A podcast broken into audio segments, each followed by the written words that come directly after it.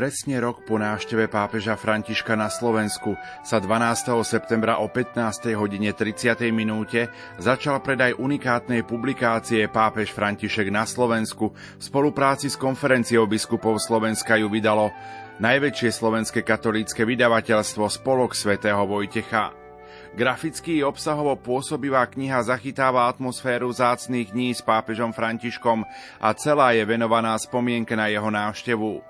Publikácia prináša nielen kompletné príhovory svätého Otca a zaujímavosti programu, ale aj svedectva zúčastnených hostí i pútnikov, priebeh príprav pápeskej návštevy, ohlasy na ňu a v závere aj kapitolu o ďakovnej púti Slovákov do Ríma v apríli tohto roku, vysvetlil riaditeľ spolku svätého Vojtecha Ivan Šulík. Pápež František nám dal počas svojej návštevy príklad dialógu. Ukázal nám, ako môžeme vstúpiť do vzájomného vzťahu so spoločnosťou, s veriacimi z iných náboženských komunít, s vylúčenými, ale i medzi sebou cirkvi, povedal výkonný sekretár konferencie biskupov Slovenska Ivan Ružička, ktorý bol generálny koordinátor pápežovej návštevy. Verím, že vydaná publikácia neuživí iba naše spomienky na krásne chvíle so Svetým Otcom, ale nás aj pozbudí do prežívania jeho odkazu. Milí poslucháči, na slávno sedem bolesnej Pany Márie, patrónky Slovenska, ponúkame špeciálnu reláciu Pápe Slovákom. Ide o pripomenutie si výročia návštevy pápeža Františka na Slovensku, návrat k jeho príhovorom a myšlienkam. Pokojné štvrtkové popoludnie a ničím nerušené počúvanie vám zo štúdia Rádia Lumen prajú majster zvuku Marek Rimovci, hudobná redaktorka Diana Rauchová a moderátor Pavol Jurčaga. Slovo má v tejto chvíli profesor František Trstenský, ktorý bol spolukomentátor pápeskej návštevy u nás v Rádiu Lumen.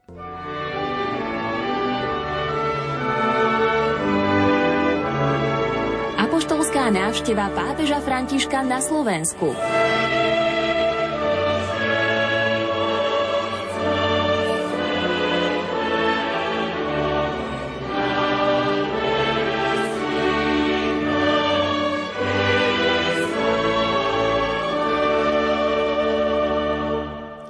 Je dobré zaspomínať okolnosti, za ktorých svätý Otec oznámil úmysel navštíviť našu krajinu. Bolo to 8. marca 2021, keď sa svätý Otec vracal zo svojej pastoračnej návštevy v Iraku a na palube lietadla poznamenal túžbu alebo možnosť, že by rád teda navštívil aj Slovensko, ak mu to okolnosti dovolia najmä zdravotný stav, jeho vek a vôbec teda príprava celej návštevy. Prečo je to dôležité? Prečo Slovensko? Lebo hneď od toho dňa začali otázky, prečo Svetý Otec uprostred stoviek krajín po celom svete upriamil pozornosť na našu krajinu. Kontext. Svetý Otec sa vracal z Iraku. Keď sa dnes povie Irak, čo všetkým na svete napadne. No, to je tá krajina, kde sú stále teroristi, to je tá krajina, kde sú moslimovia. Terajší pápež má osobitný vzťah a vníma to ako svoje poslanie ísť a byť hlasom marginalizovaných skupín. Totiž Irak to nie je len vojnový konflikt, je tam aj skupina kresťanov. Irak to nie je len štát a predstavitelia, ale sú tam milióny ľudí, ktorí kvôli vojnovému konfliktu, kvôli povesti, sankciám a tak ďalej, žijú v nesmiernej chudobe. A Svetý Otec cíti, že má byť hlasom práve tých, ktorých veľakrát nepočuť. Nie je im dovolené počuť. Ďalší príklad. Svetý Otec veľmi pružne zareagoval na situáciu spoločnosti, církvy v Kanade ohľadom pôvodného obyvateľstva, Indiánov. A šiel na pastoračnú návštevu. Šiel napriek vážnym zdravotným ťažkostiam, keď túto návštevu musel absolvovať na vozíku. Opäť Svetý Otec nám ukázal, že jeho poslanie, že on svoje poslanie, svoju misiu pápeža, nástupcu Apoštola Petra vníma aj z tejto pozície byť hlasom tých, ktorí nepočuť, napríklad pôvodné obyvateľstvo Kanady. A takto môžeme pokračovať. Veľakrát si Svetý Otec za cieľ svojich apoštolských ciest berie malé krajiny z toho svetového pohľadu ekonomiky a politiky bezvýznamných, ale preto, aby ukázal, aj oni sú tu. A keď si pozrieme dovnútra apoštolskej návštevy na Slovensku, akým spôsobom boli zostavené miesta, ktoré navštívil, komunity, s ktorými sa stretol, tak Svetý Otec išiel aj v rámci našej vlasti stále v duchu tohto svojho poslania. Samozrejme, prišiel ako nástupca Apoštola Petra, aby sa stretol s veriacimi našej krajiny, katolíkmi, v duchu slov pána Ježiša, ktoré vyriekol Apoštolovi Petrovi, keď mu prikázal posilňuj bratov vo viere. Preto Sveta Omša v Šaštíne. Ale sú zaujímavé, alebo boli zaujímavé ďalšie stretnutia. Či už to bolo so židovskou obcov, počet obyvateľov židovského pôvodu na Slovensku je maličký percentuálne. Ale vieme, čím židovský národ prešiel. Aj v našej krajine počas najmä druhej svetovej vojne. A potom aj po jej skončení, že koľko aj napríklad synagóg bolo zničených, zbúraných, premenených na sípky, na sklady a tak ďalej. Neboli to len katolické chrámy kresťanské. Svetý Otec sa chcel s nimi stretnúť a ukázať, žijú tu medzi vami, hoci sú maličká menšina. Stretol sa so zástupcami rómskeho obyvateľstva. A opäť Vieme, aké sú nálady obyvateľov Slovenska, povieme majoritného obyvateľstva a ich postoj voči Rómom. Svetý Otec tým, že chcel sa stretnúť a stretol sa na sídlisku Lunik s Rómami, chcel ukázať, máte ich tu, oni sú tu medzi vami. Môžete zatvoriť oči, alebo v tých častiach Slovenska, kde rómske obyvateľstvo nežije, tak možno ľudia ani to neriešia, ale tým sa problém nevyrieši. Preto chcel ukázať. Sú tu medzi vami. Sú to vaši bratia a sestry. Nech akokoľvek sa pozriete. A vy ste Ježišovi učeníci. Ukážte svoj postoj riešenia, hľadania východisk. Aj ich situácie. Bohoslužba s grécko-katolickou církvou v Prešove. Opäť je to katolícka církev východného byzantského obradu, percentuálne výrazne menšie, menej zastúpená ako rímsko-katolícka církev, ale je tu a, a je živá a pôsobí a, a ohlasuje Krista. Tým sa poukazuje aj na krásu církvy, že to už povedal svätý Ján Pavol II, že církev dýcha dvoma plúcami, východ a západ. A to bolo ešte pred konfliktom na Ukrajine, pred vojnou na Ukrajine, kde vidíme tragédiu, keď jeden, poviem, bratský národ, v ktorom dominuje kresťanstvo východného obradu pravoslávie, je vo vojnovom konflikte alebo zautočil na národ, ktorom taktiež väčšinovo je obyvateľstvo pravoslávneho náboženstva. A to je, to je tragédia nielen, povieme, politická, humanitárna, ale ľudská a kresťanská. Kresťan napadol kresťana. Kresťan útočí na kresťana. Čiže vrátim sa k návšteve svätého Otca Františka na Slovensko, aj k tomu, že svätý Otec chcel ukázať, že tú krásu, to bohatstvo aj uprostred církvy, že je tu aj církev byzantského obradu, my ich voláme, že grécko-katolíci, a to je tá krása, rozmanitosť liturgie, bohoslúžieb, zvykov, kalendára. Ale to nie je na ochudobnenie, to je práve na obohatenie. A je to aj istý náznak spolupráce, je to náznak tá, alebo výzva, aby sme spoločne pracovali na evangelizácii Slovenska. Stretnutie so zástupcami ekumenickej rady církve, ekumenické stretnutie. Opäť poukázané na spoluprácu s kresťanmi, aj tých ostatných vyznaní. Stretnutie so sestrami matky Terezy, ktoré na sídlisku v Petržalke sa starajú o marginalizovaných. Opäť, cez to stretnutie chcel aj istý ľudí vyzdvihnúť alebo ukázať, pozrite, dá sa robiť služba ticho, nenápadne, žiť to evanílium a účinne, mimo žiaru reflektorov. Toto je pápež, že sa chce stretnúť s tými, ktorí sú neviditeľní pre ten mediálny svet alebo na, na pokraji záujmu a pápež prichádza, aby ich ukázal, že ale aj oni sú tu.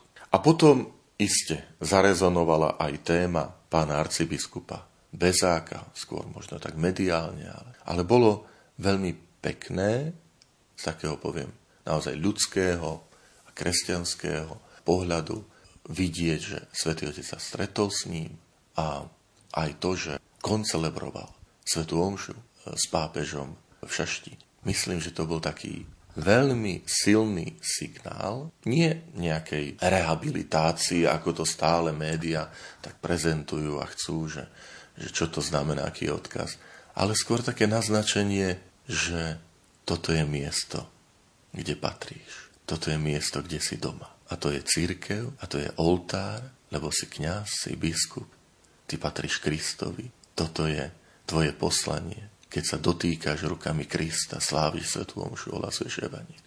Všetko to ostatné je súčasťou, ale toto je podstata. Asi najviac zarezonoval zo všetkých tých príhovorov, príhovor slova pápeža Františka v katedrále svätého Martina v Bratislave. Je dobré najmä pre dovnútra rímsko-katolíckej církvy sa znova a znova k tomuto príhovoru vrátiť. To preto, že to zhromaždenie, to spoločenstvo, ktoré bolo v katedrále Sv. Martina, to bolo stretnutie svätého Otca s biskupmi, kňazmi, reholníkmi, reholnicami a zástupcami spoločenstiev v rámci rímsko-katolíckej církvy. To znamená, bolo to stretnutie s tými, poviem tak trochu obrazne, na ktorých je ťarcha toho poslania alebo zodpovednosť ohlasovať Ježišovo evanium. Rozumieme, čo chcem povedať, že ťarcha v tom zmysle, že osobitne je to ich poslanie, pre ktoré sa rozhodli, ktorým sa angažujú. A tam zazneli slova pre, tot, pre tut, toto spoločenstvo. Akým spôsobom to robiť? V slobode, v dialogu, v kreativite, aj vo vernosti Ježišovi. Čiže na záver chcem povedať, že aj pre mňa osobne si najsilnejší príhovor, aj preto, že som kňaz, že som v pastorácii, tak práve tento príhovor svätého Otca v Bratislave v katedrále Sv. Martina bol najsilnejší, pre mňa osobne silným odkazom, silnou výzvou, akým spôsobom realizovať, uskutočňovať ohlasovanie Božieho kráľovstva v našej vlasti.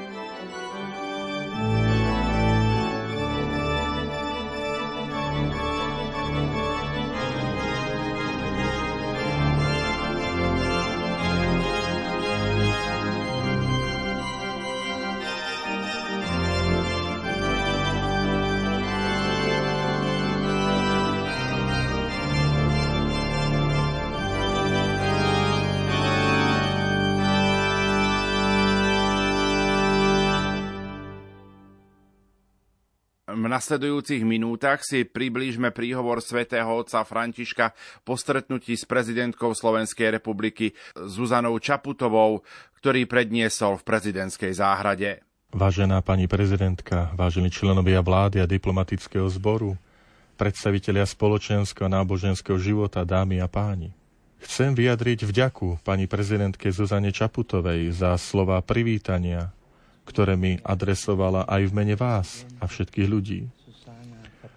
Všetkých vás pozdravujem a chcem vyjadriť radosť, že som na Slovensku. Prišiel som ako pútnik do mladej krajiny, ale s dávnou históriou. Do zeme, ktorá má hlboké korene umiestnené v srdci Európy. Naozaj sa nachádzam v strednej zemi, cez ktorú už toľký prešli. Tieto územia tvorili hranicu rímskej ríše a boli miestami vzájomného pôsobenia západného a východného kresťanstva. Od Veľkej Moravy až po Uhorské kráľovstvo, od Československej republiky až po dnešok, ste sa uprostred nie malého počtu skúšok dokázali pokoja milovným spôsobom integrovať a odlíšiť. Pred 28 rokmi svet obdivoval nekonfliktný zrod dvoch nezávislých krajín. A tieto dejiny pozývajú Slovensko, aby sa stalo nositeľom pokoja v srdci Európy. A čo všetko naznačuje veľký modrý pás na vašej zástave, ktorý symbolizuje bratstvo so slovanskými národmi. Je to bratstvo, ktoré potrebujeme, aby sme mohli podporovať integráciu, ktorá sa stáva stále dôležitejšou. Je naliehavé práve teraz, vo chvíli, keď po tvrdých mesiacoch pandémie očakávame spolu s mnohými ťažkosťami vytúžený nový štart ekonomiky, ktorému napomáhajú plány obnovy Európskej únie. Je tu však aj riziko unáhlenia sa a podľahnutia pokušeniu zisku, vyvolávajúcich prechodnú eufóriu, ktorá namiesto spájania rozdeľuje. Naviac, samotné oživenie ekonomiky nie je dostačujúce vo svete, kde sme všetci prepojení, kde všetci obývame strednú zem. Kým na rôznych frontoch pokračujú boje o nadvládu, nech táto krajina naďalej potvrdzuje svoje posolstvo integrácia pokoja a Európa nech sa vyznačuje solidaritou, prekračujúcou jej hranice, ktorá by ju mohla dostať späť do centra dejín. Slovenské dejiny sú nezmazateľne poznačené vierou, ktorá, dúfam, pomôže prirodzeným spôsobom udržiavať úmysly a pocity bratstva. Tie môžeme načerpať z veľkolepých životov svetých bratov Cyrila a Metoda, ktorí šírili evanielium v čase, keď boli kresťania tohto kontinentu jednotní. Aj dnes spájajú vierovýznania tohto územia. Cítili sa byť pre všetkých a hľadali spoločenstvo so všetkými, Slovanmi, Grékmi, Latincami. Pevnosť ich viery sa tak prejavovala v spontánnej otvorenosti. Je to dedičstvo, ktorého ovocie ste povolaní zbierať, aby ste boli aj v tomto čase znakom jednoty. Drahí priatelia, nech z vašich srdc nevymizne nikdy toto povolanie k bratstvu, ale nech vždy sprevádza sympatickú autentickosť, ktorá vás charakterizuje – venujete veľkú pozornosť pohostinnosti. Oslovuje ma typický spôsob slovanského privítania, pri ktorom sa návštevníkovi ponúkne chlieb a sol. A chcel by som sa teraz inšpirovať týmito jednoduchými a vzácnými darmi presiaknutými evaneliom. Chlieb, ktorý si vybral Boh, aby sa stal prítomný medzi nami, je podstatný. Písmo nás pozýva, aby sme ho nezromažďovali, ale delili sa oň. Chlieb, o ktorom hovorí Evangelium, sa často láme. Je to silné posolstvo pre náš spoločný život. Hovorí nám, že skutočné bohatstvo nespočíva zväčšovaní množstva toho, čo máme, ale v delení sa rovnakým dielom s tými, čo sú okolo nás. Chlieb, ktorého lámanie evokuje krehkosť, pozýva zvlášť k starostlivosti o tých najslabších. Nech nikto nie je stigmatizovaný alebo diskriminovaný. Kresťanský pohľad nevidí v tých najkrehkejších bremeno alebo problém, ale bratov a sestry, ktorých máme sprevádzať a ochraňovať. Nalámaný a rovnakým dielom rozdelený chlieb pripomína význam spravodlivosti, dávať každému príležitosť sa realizovať. Je dôležité zasadiť sa o budovanie budúcnosti, v ktorej sa zákony aplikujú rovnako na všetkých, na základe spravodlivosti, ktorá nikdy nie je na predaj. Aby spravodlivosť neostala abstraktnou ideou, ale aby bola konkrétna ako chlieb, treba viesť dôrazný boj proti korupcii a predovšetkým podporovať a presadzovať zákonnosť. Ďalej, chlieb sa nerozlučne viaže k jednému pridávnemu menu. Každodenný. Chlieb každodenný. Chlieb každého dňa je práca, ktorá zaberá jeho veľkú časť. Ako bez chleba nie je obživa, tak bez práce nie je dôstojnosť. Základom spravodlivej a bratskej spoločnosti je právo, aby každému bol vyplatený chlieb práce, aby nikto nebol marginalizovaný a donútený zanechať rodinu a rodnú zem, aby hľadal lepšie príležitosti. Vy ste sol zeme. Sol je prvý symbol, ktorý pán Ježiš používa, keď vyučuje svojich učeníkov. Predovšetkým dáva chuť jedlu a evokuje niečo, bez čoho je život nevýrazný. Aby sa spolužitie stalo ľudským, nestačia organizované a efektívne štruktúry. Treba chuť, treba chuť solidarity. A ako sol dáva chuť len vtedy, keď sa rozpustí, tak aj spoločnosť nájde chuť cez nezištnosť toho, kto sa stravuje pre druhých. Je pekné, že zvlášť mladí sú v tomto motivovaní, aby sa cítili protagonistami budúcnosti krajiny a zobrali si ju k srdcu, obohatiať svojimi snami a tvorivosťou dejiny, ktoré ich predišli. Neexistuje obnova bez mladých často oklamaných duchom konzumizmu, v ktorom existencia bledne.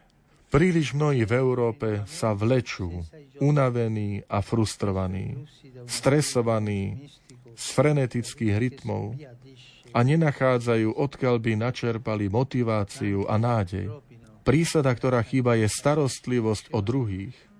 Cítiť sa za niekoho zodpovedný dáva životu chuť a umožňuje objaviť, že to, čo dávame, je v skutočnosti darom pre nás samých.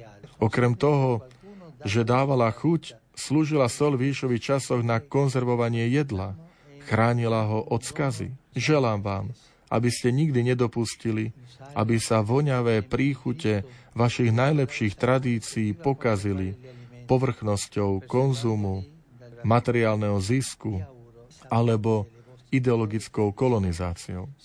Do doby pred niekoľkými desiatkami rokov na tomto území bránil slobode jeden spôsob myslenia, dnes iný jediný spôsob myslenia vyprázdňuje jej význam, keď spája pokrok so ziskom a práva len s individualistickými potrebami. Dnes ako vtedy, sol viery nie je odpoveď podľa sveta. Nespočíva v horlivosti viesť kultúrne vojny, ale v nenásilnom a trpezlivom rozsievaní Božieho kráľovstva, predovšetkým svedectvom lásky. Vaša ústava spomína túžbu budovať krajinu na dedičstve svätých Cyrila Metoda, patronov Európy. Oni bez nútenia a nátlaku zúrodnili evanieliom kultúru, čím podnietili blahodárne procesy. Toto je cesta. Nie boj o získanie priestoru a významu, ale cesta, ktorú ukázali svety. Je to cesta blahoslavenstiev. Odtiaľ z blahoslavenstiev pramení kresťanská vízia spoločnosti. Okrem toho svätý Cyril a Metod ukázali, že uchovať si dobro neznamená zopakovať minulosť, ale otvoriť sa na novosť bez vykorenenia sa. Vaše dejiny v sebe zahrňajú toľkých spisovateľov, básnikov a ľudí kultúry, ktorí boli solou tejto krajiny. A ako sol na ranách páli, tak aj ich životy často prešli skúškou utrpenia. Koľko slávnych osobností bolo zavretých vo väzení, ale vo vnútri zostali slobodní, čím ukázali žiarivý príklad odvahy, dôslednosti a vzdorovania nespravodlivosti, ale predovšetkým odpustenia. Toto je sol vašej zeme. Pandémia zasa je skúškou našich čias. Naučila nás, aké je ľahké sa rozdrobiť, hoci sme v rovnakej situácii a mysleť len na seba. Začníme teda od uznania, že všetci sme krehkí a navzájom sa potrebujeme. Nikto sa nemôže izolovať, ani ako jednotlivci, ani ako národy. Príjmeme túto krízu ako výzvu prehodnotiť náš životný štýl. Nemá zmysel stiažovať sa na minulosť. Treba si vyhrnúť rukávy a spolu budovať budúcnosť. Želám vám, aby ste to urobili s pohľadom upretým nahor, ako keď sa pozeráte na vaše nádherné Tatry. Tam, medzi lesmi a vrcholmi, ktoré sa týčia k nebu, sa Boh zdá bližší a stvorenie sa javí ako nedotknutý dom, ktorý bol počas stáročí domovom toľkých generácií. Vaše hory spájajú v jedinom pohorí končiare a rozmanité senérie a presahujú hranice krajiny, aby v kráse spojili rozličné národy. Rozvíjajte túto krásu, krásu celku. Vyžaduje si to trpezlivosť, vyžaduje si to námahu, vyžaduje si to odvahu a zdieľanie. Vyžaduje si to elán a tvorivosť. Ale je to ľudské dielo, ktorému nebo žehná. Nech vás Boh žehná. Nech Boh žehná túto zem. Nech Boh žehná Slovensko. Ďakujem. Nech Boh Slovensko.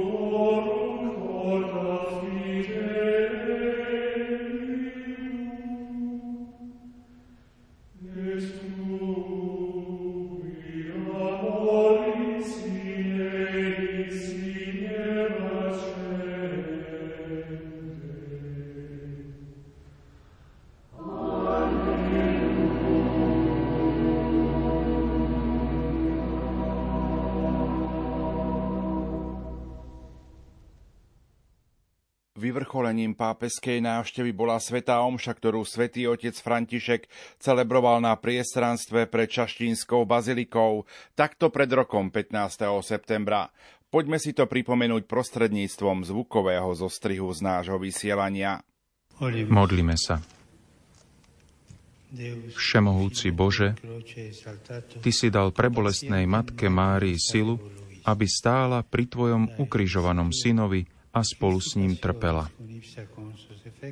Daj prosíme, aby sme aj my ochotne niesli svoj každodenný kríž v spojení s Kristom a tak dosiahli účasť na jeho zmrtvých staní, lebo on je Boh a s tebou žije a kráľuje v jednote s Duchom Svetým po všetky veky vekov. Čítanie zo skutkov apoštolov. Keď bol Ježiš vzatý do neba, apoštoli sa vrátili do Jeruzalema z hory, ktorá sa volá Olivová a je blízko Jeruzalema. Vzdialená toľko, koľko je dovolené prejsť v sobotu. Keď ta prišli, Vystúpili do hornej siene, kde sa zdržiavali Peter a Ján, Jakub a Ondrej, Filip a Tomáš, Bartolomej a Matúš, Jakub Alfejov, Šimon Horlivec a Júda Jakubov.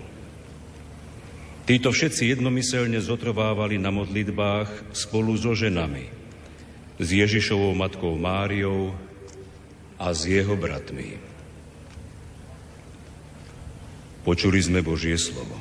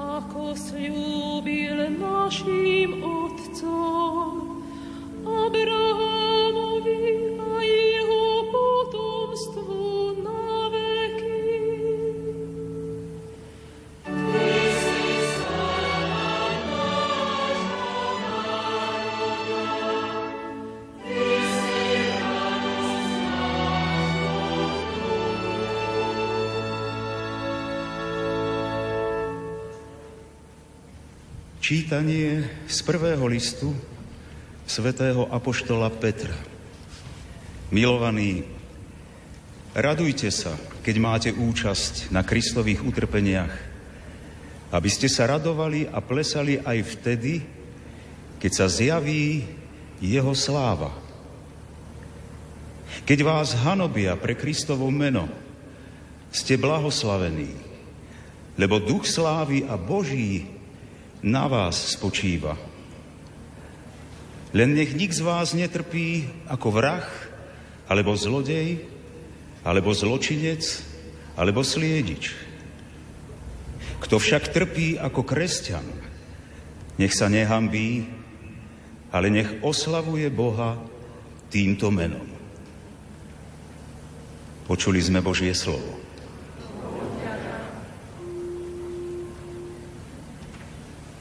Stabat mater dolorosa, juxta crucem lacrimosa, dum pendebat filius.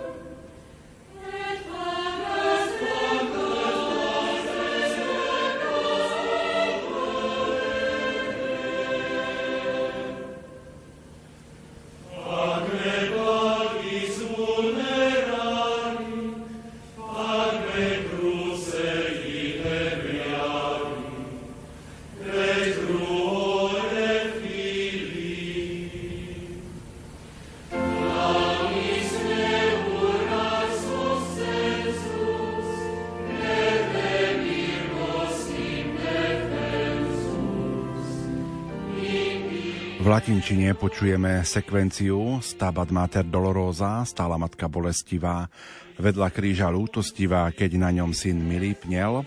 Je to sekvencia pred Evangeliom, ktoré o chvíľočku zaznie. A v rozhovore Pietro Parolín z Vatikánu povedal, že svätý Otec prišiel do Šaštína ďakovať aj za priebeh operácie, ktorú prežil 4. júla. Prišiel poďakovať nebeskej matke za to, že sa všetko podarilo.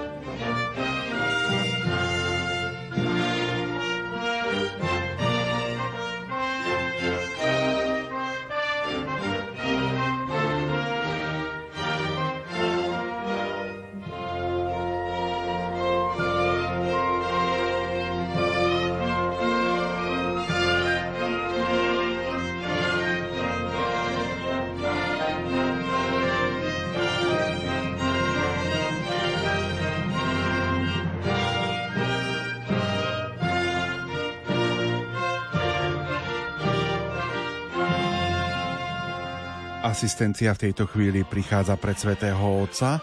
Svetý Otec nasypal tymián do kadidla a v tejto chvíli požehnáva diakona, ktorý prečíta Evangelium.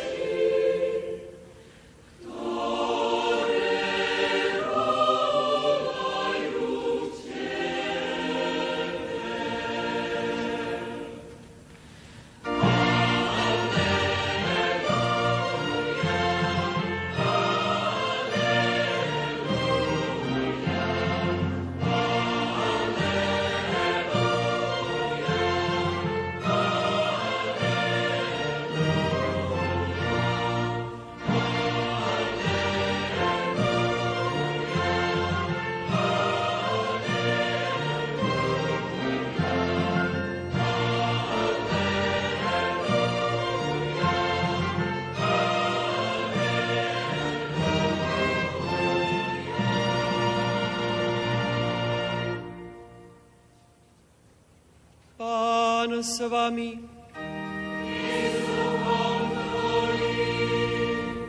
Čítanie zo svätého Evanielia podľa Lukáša.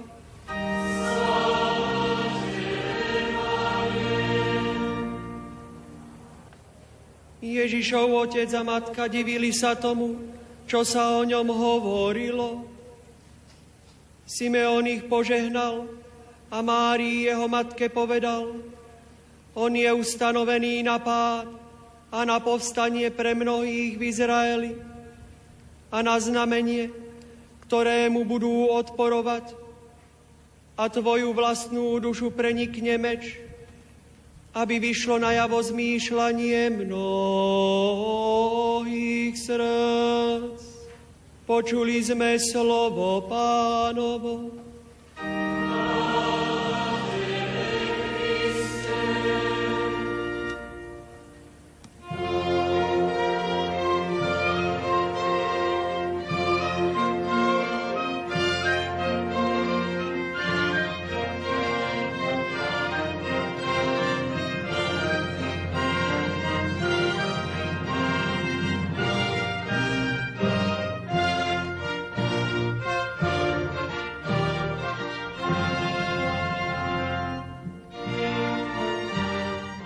Diakon prináša evaneliár svetému otcovi, ktorý ho poboská a následne ním požehnáva prítomných veriacich zidených v Šaštíne.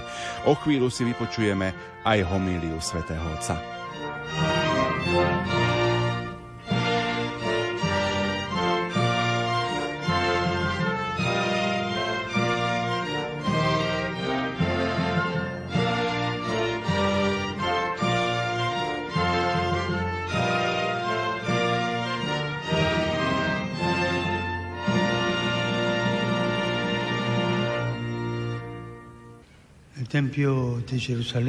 V Jeruzalemskom chráme sa Máríne ruky vystreli k rukám starého Simeona, ktorý mohol vziať Ježiša a spoznať ho ako Mesiáša, poslaného pre spásu Izraela.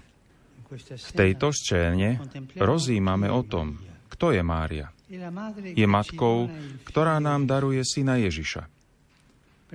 Preto ju milujeme a uctievame si ju. V tejto šaštínskej národnej svetini sa s vierou a úctou schádza slovenský národ, pretože vie, že práve ona nám daruje Ježiša. V logu tejto apoštolskej cesty je vyobrazená cesta vo vnútri srdca, nad ktorým sa týči kríž. Mária je cestou, ktorá nás vovádza do srdca Krista, ktorý z lásky k nám obetoval svoj život. Vo svetle evanieliovej state, ktorú sme si práve vypočuli, môžeme hľadieť na Máriu ako na vzor viery.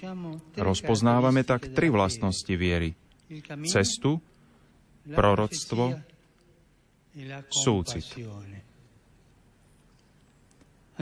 Máriena viera je predovšetkým vierou, ktorá sa vydáva na cestu.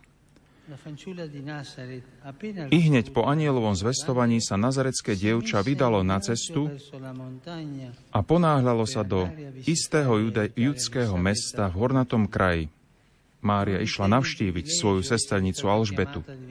Nepovažovalo za výsadu svoje povolanie stať sa matkou spasiteľa. Nestratila jednoduchú radosť zo svojej poníženosti potom, ako ju aniel navštívil, nezostala stáť a nečine kontemplovať samú seba medzi štyrmi stenami svojho príbytku. Naopak, žila svoj dar ako poslanie, cítila potrebu otvoriť dvere a výjsť z domu, stala sa živým stelesnením tej netrpezlivosti, s akou Boh túži prísť všetkým ľuďom a spasiť ich svojou láskou. Preto sa Mária vydáva na cestu. Namiesto pohodlnosti zvykov si vyberá neznáme cesty. Namiesto stability domácnosti namáhavú chôdzu. Namiesto bezpečnosti pokojnej religióznosti riziko viery, ktorá sa otvára novým výzvam a tak sa stáva darom z lásky k blížnemu. Aj dnešné evanílium nám ukazuje Máriu na ceste. Smerom k Jeruzalemu, kde spolu s Jozefom, svojim ženíchom, obetuje Ježiša v chráme. Celý jej život bude cestou za svojim synom, ako jeho prvej učeníčky, až do cieľa na Kalváriu pod jeho kríž. Mária neustále kráča. Takto je Panna Mária vzorom viery pre tento slovenský národ – Viery, ktorá sa vydáva na cestu. Vždy pobadaná jednoduchou a úprimnou zbožnosťou, vždy na púti, v hľadaní pána. Kráčaním premáhate pokušenie statickej viery, ktorá sa uspokojí s nejakým obradom alebo starou tradíciou, vychádzate zo svojho vnútra, nesiete v batohu svoje radosti a bolesti a robíte zo svojho života púť lásky k Bohu a k bratom a sestrám. Ďakujem za toto svedectvo. A prosím vás, zostaňte na ceste vždy. Nezastavte sa.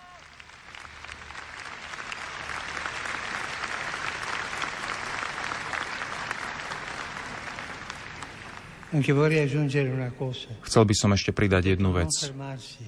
Povedal som, aby ste sa nezastavili. Ale keď sa církev zastaví, ochorie. Keď sa biskupy zastavia, urobia církev chorov. Keď sa kňazi zastavia, církev ochorie. Márína viera je zároveň prorockou vierou. Svojím životom je mladé nazarecké dievča proroctvom Božieho diela v dejinách, jeho milosrdného konania, ktoré vyvracia logiky sveta, povyšuje ponížených a rozptýluje tých, čo v srdci pyšne zmýšľajú. Je zástupkňou všetkých chudobných Jahveho, ktorí volajú k Bohu, očakávajú príchod Mesiáša. Mária je dcérou Sionskou, ktorú zvestovali izraelskí proroci, pannou, ktorá počala Emanuela, ktorý je Boh s nami. Ako nepoškvrnená panna, Mária je ikonou nášho povolania. Ako ona, aj my sme povolaní byť svetými a nepoškvrnenými v láske, stávajúc sa obrazom Krista. Proroctvo pre Izrael vrcholí v Márii, pretože ona v lone nosila slovo, ktoré sa stalo telom Ježiša. Ježišom sa úplne a definitívne završil Boží plán – Simeon a o ňom povedal jeho matke. On je ustanovený na pád a na povstanie pre mnohých v Izraeli a na znamenie, ktorému budú odporovať. Nezabudnime na to, že nesmieme redukovať vieru na cukor, ktorý osladzuje život. Ježiš je znamením, ktorému budú odporovať. Prišiel, aby priniesol svetlo tam, kde bola tma, čím sa temnota dostala na svetlo a musela ustúpiť. Preto proti nemu temnoty stále bojujú. Kto prijíma Krista a otvorí sa mu, vstane z mŕtvych. Kto ho odmieta, uzatvára sa do tmy a je príčinou vlastnej skazy. Svojim učeníkom Ježiš vysvetlil, že nepriniesol pokoj na svet, ale meč. Totiž jeho slovo je ako dvojsečný meč. Vniká do našich životov, oddeluje svetlo od temnoty a vyzýva nás si vybrať. Pred Ježišom. nik nemôže zostať vlažný alebo sedieť naraz na dvoch stoličkách. Prijať ho znamená súhlasiť s tým, aby u mňa odhalil protirečenia, modly, vnúknotia zla a aby sa pre mňa stal vzkriesením, lebo on ma dvíha, podáva mi ruku a pomáha mi znovu začať. Vždy ma dvíha. E Takýchto prorokov potrebuje aj dnešné Slovensko. Vás, biskupov, prorokov, ktorí ukazujú túto cestu. Nejde o to, aby sme boli k svetu nepriateľskí, ale aby sme boli vo svete znamením, ktorému budú odporovať kresťanmi, ktorí vedia svojim životom ukázať krásu Evanielia, ľuďmi, ktorí nastolujú dialog, kde sú odlišné postoje, ktorí zjavujú bratský život, kde v spoločnosti panuje rozdelenie a nesvornosť, ktorí šíria príjemnú vôňu prijatia a solidárnosti tam, kde často prevládajú osobné a kolektívne formy sebectva ktorí chránia a zachovávajú život tam, kde sa uplatňuje logika smrti.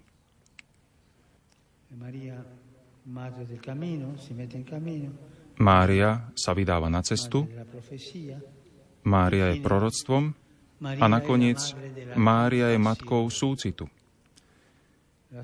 Jej viera je súcitná. Žena, ktorá sama seba nazývala služobnicou pána a ktorá sa s materinskou starostlivosťou postarala o to, aby nechýbalo víno na svadbe v káne, sa spolu so synom podielala na spásonosnom poslaní a išla s ním až pod kríž. V tej chvíli, v mučivej bolesti, ktorú zažila na Kalvárii, pochopila Simeonovo proroctvo – a tvoju vlastnú dušu prenikne meč. Utrpenie umierajúceho syna, ktorý na seba vzal hriechy a bôle celého ľudstva, preniklo aj ju. Ježiš s rozkmásaným telom, muž bolestí, ktorého zohyzdila zloba. Mária s rozdrásanou dušou, súcitná matka, ktorá zbiera naše slzy a zároveň nás utešuje a pripomína nám, že v Kristovi je konečné víťazstvo. Mária, bolestná matka, jednoducho zostáva pod krížom. Stojí pod krížom. Neutečie pres. Nesnaží sa zachrániť si život. Nepoužíva ľudskú lesť ani duchovné anestetika, aby sa vyhla bolesti. Toto je dôkaz súcitu. Zostať pod krížom. Zostať s tvárou plnou slz, ale s vierou človeka, ktorý vie, že vo svojom synovi Boh premieňa bolesť na radosť a výťazí nad smrťou. Aj my, so zrakom upretým na bolestnú pannu Máriu, sa otvárame viere, ktorá sa stáva súcitnou a vedie nás zdieľať svoj život s tými, ktorí sú zranení, trpia alebo sú nútení niesť na pleciach ťažké kríže. Bratia a sestry, viera, ktorá nie je abstraktná, ale pobáda nás vcítiť sa a byť solidárnymi s núdzimi. Táto viera podľa Božieho štýlu pokorne a bez rozruchu odstraňuje bolesť sveta a zavlažuje spásou brázdy dejín.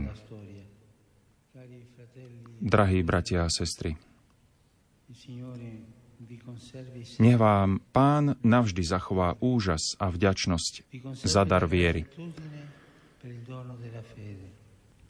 Nech vám preblahoslavená Panna Mária vyprosuje potrebnú milosť, aby vaša viera bola vždy na ceste, aby mala nádych proroctva a bola bohatá na súcit.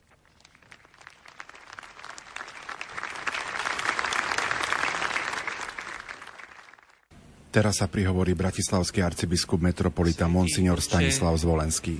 V mene svojom a v mene celej katolíckej cirkvi na Slovensku vám ďakujem, že ste slávili túto najsvetejšiu Eucharistiu na slávno sedem bolesnej matky, našej drahej patrónky.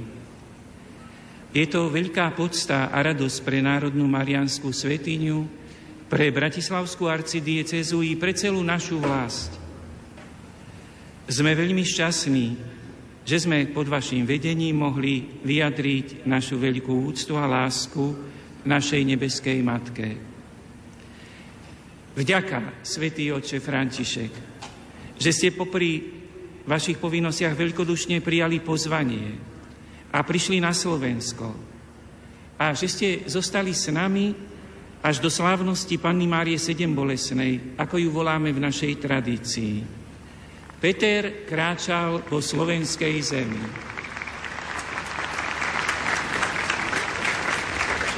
Navštívil nielen naše hlavné mesto Bratislava, ale aj Košice a Prešov. A naplnil náš sen, aby sme sa s ním mohli stretnúť v Šaštíne. Viva il Santo Padre!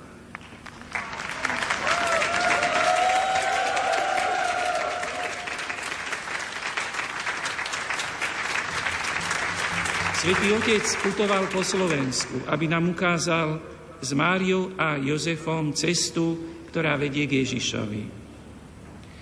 Vďaka, Svetý Oče, že ste nám znovu pripomenuli, že sa máme venovať chudobným a že si nesmieme prestať všímať tých, ktorí zaostali a potrebujú našu pomoc.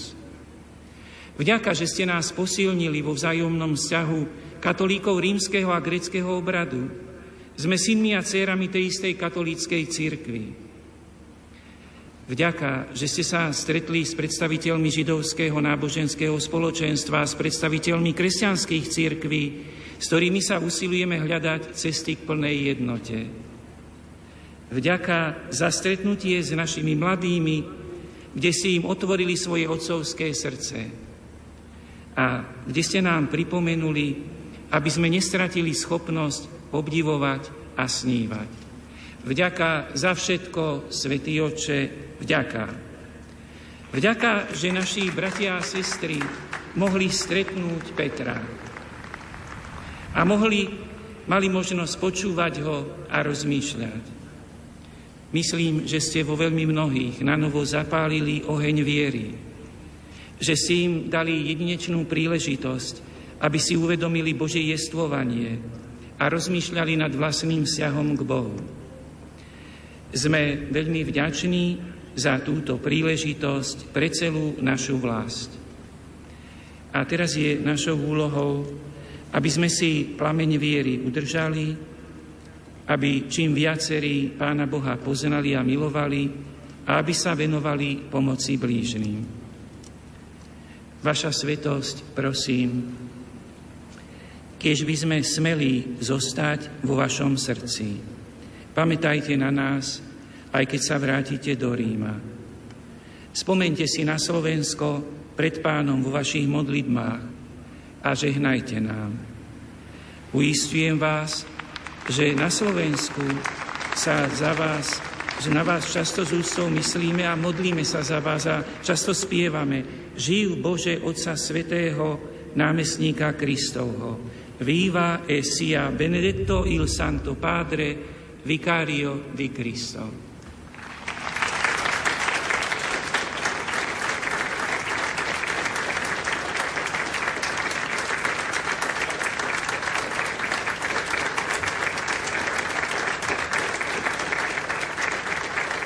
Arcibiskup Stanislav Zvolenský pozdravuje svätého Otca a odozdáva dar kopiu 7 bolesnej Pany Márie, obraz 7 bolesnej Pany Márie ako pamiatku na návštevu Šaštine.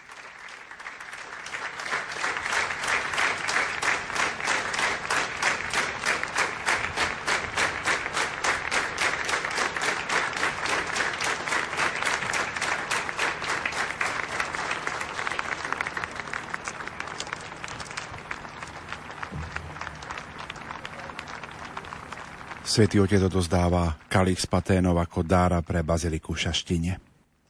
Cari fratelli e sorelle, è giunto ormai il momento di congedarmi dal vostro paese. Drahí bratia a sestry, nastal čas rozlúčky s vašou krajinou. Pri tejto Eucharistii som vzdával Bohu vďaky za to, že mi umožnil prísť sem medzi vás, ako aj za to, že som mohol ukončiť svoju púť v nábožnom objatí vášho ľudu spoločným slávením dôležitého náboženského a štátneho sviatku vašej patrónky, sedem bolestnej Panny Márie. Zo srdca ďakujem všetkým vám, drahí bratia biskupy, za celú prípravu a za prijatie. Ešte raz vyjadrujem svoju vďačnosť pani prezidentke republiky a civilným autoritám. Ďakujem aj všetkým, ktorí rozličným spôsobom spolupracovali a to predovšetkým modlitbou. A s radosťou opätovne pozdravujem členov a pozorovateľov Ekumenickej rady cirkví, ktorí nás poctili svojou prítomnosťou. Vi porto tutti nel cuore. Nosím vás všetkých v srdci. Ďakujem všetkým.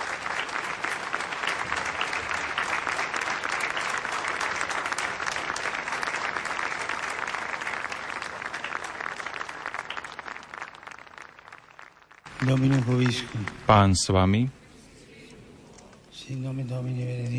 Nie je zvelebené meno pánovo od tohoto času až na veky. Naša pomoc mene pánovom, ktorý stvoril nebo i zem. Nech vás žehná všemovúci Boh, Otec i Syn i Duch Svetý. Amen.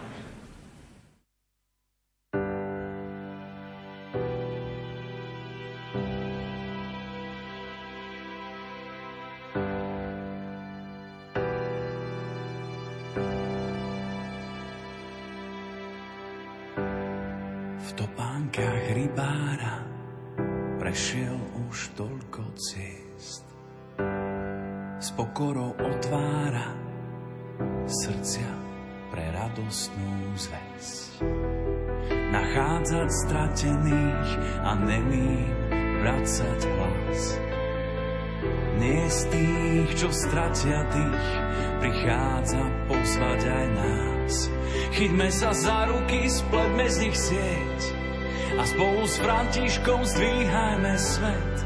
Chyťme sa za ruky, spletme z nich sieť a spolu s Františkom zdvíhajme svet. Chyťme sa za ruky, spletme z nich sieť a spolu s Františkom zdvíhajme svet. Chyťme sa za ruky, spletme z nich sieť a spolu s Františkom zdvíhajme svet. Vysúka rukávy, zmie nám špinu z moh. S úsmevom uľaví, veď v každom z nás býva Boh.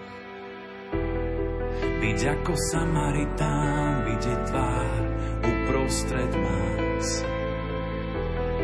Mať pre ňu nežnú dlaň, prichádza pozvať aj nás.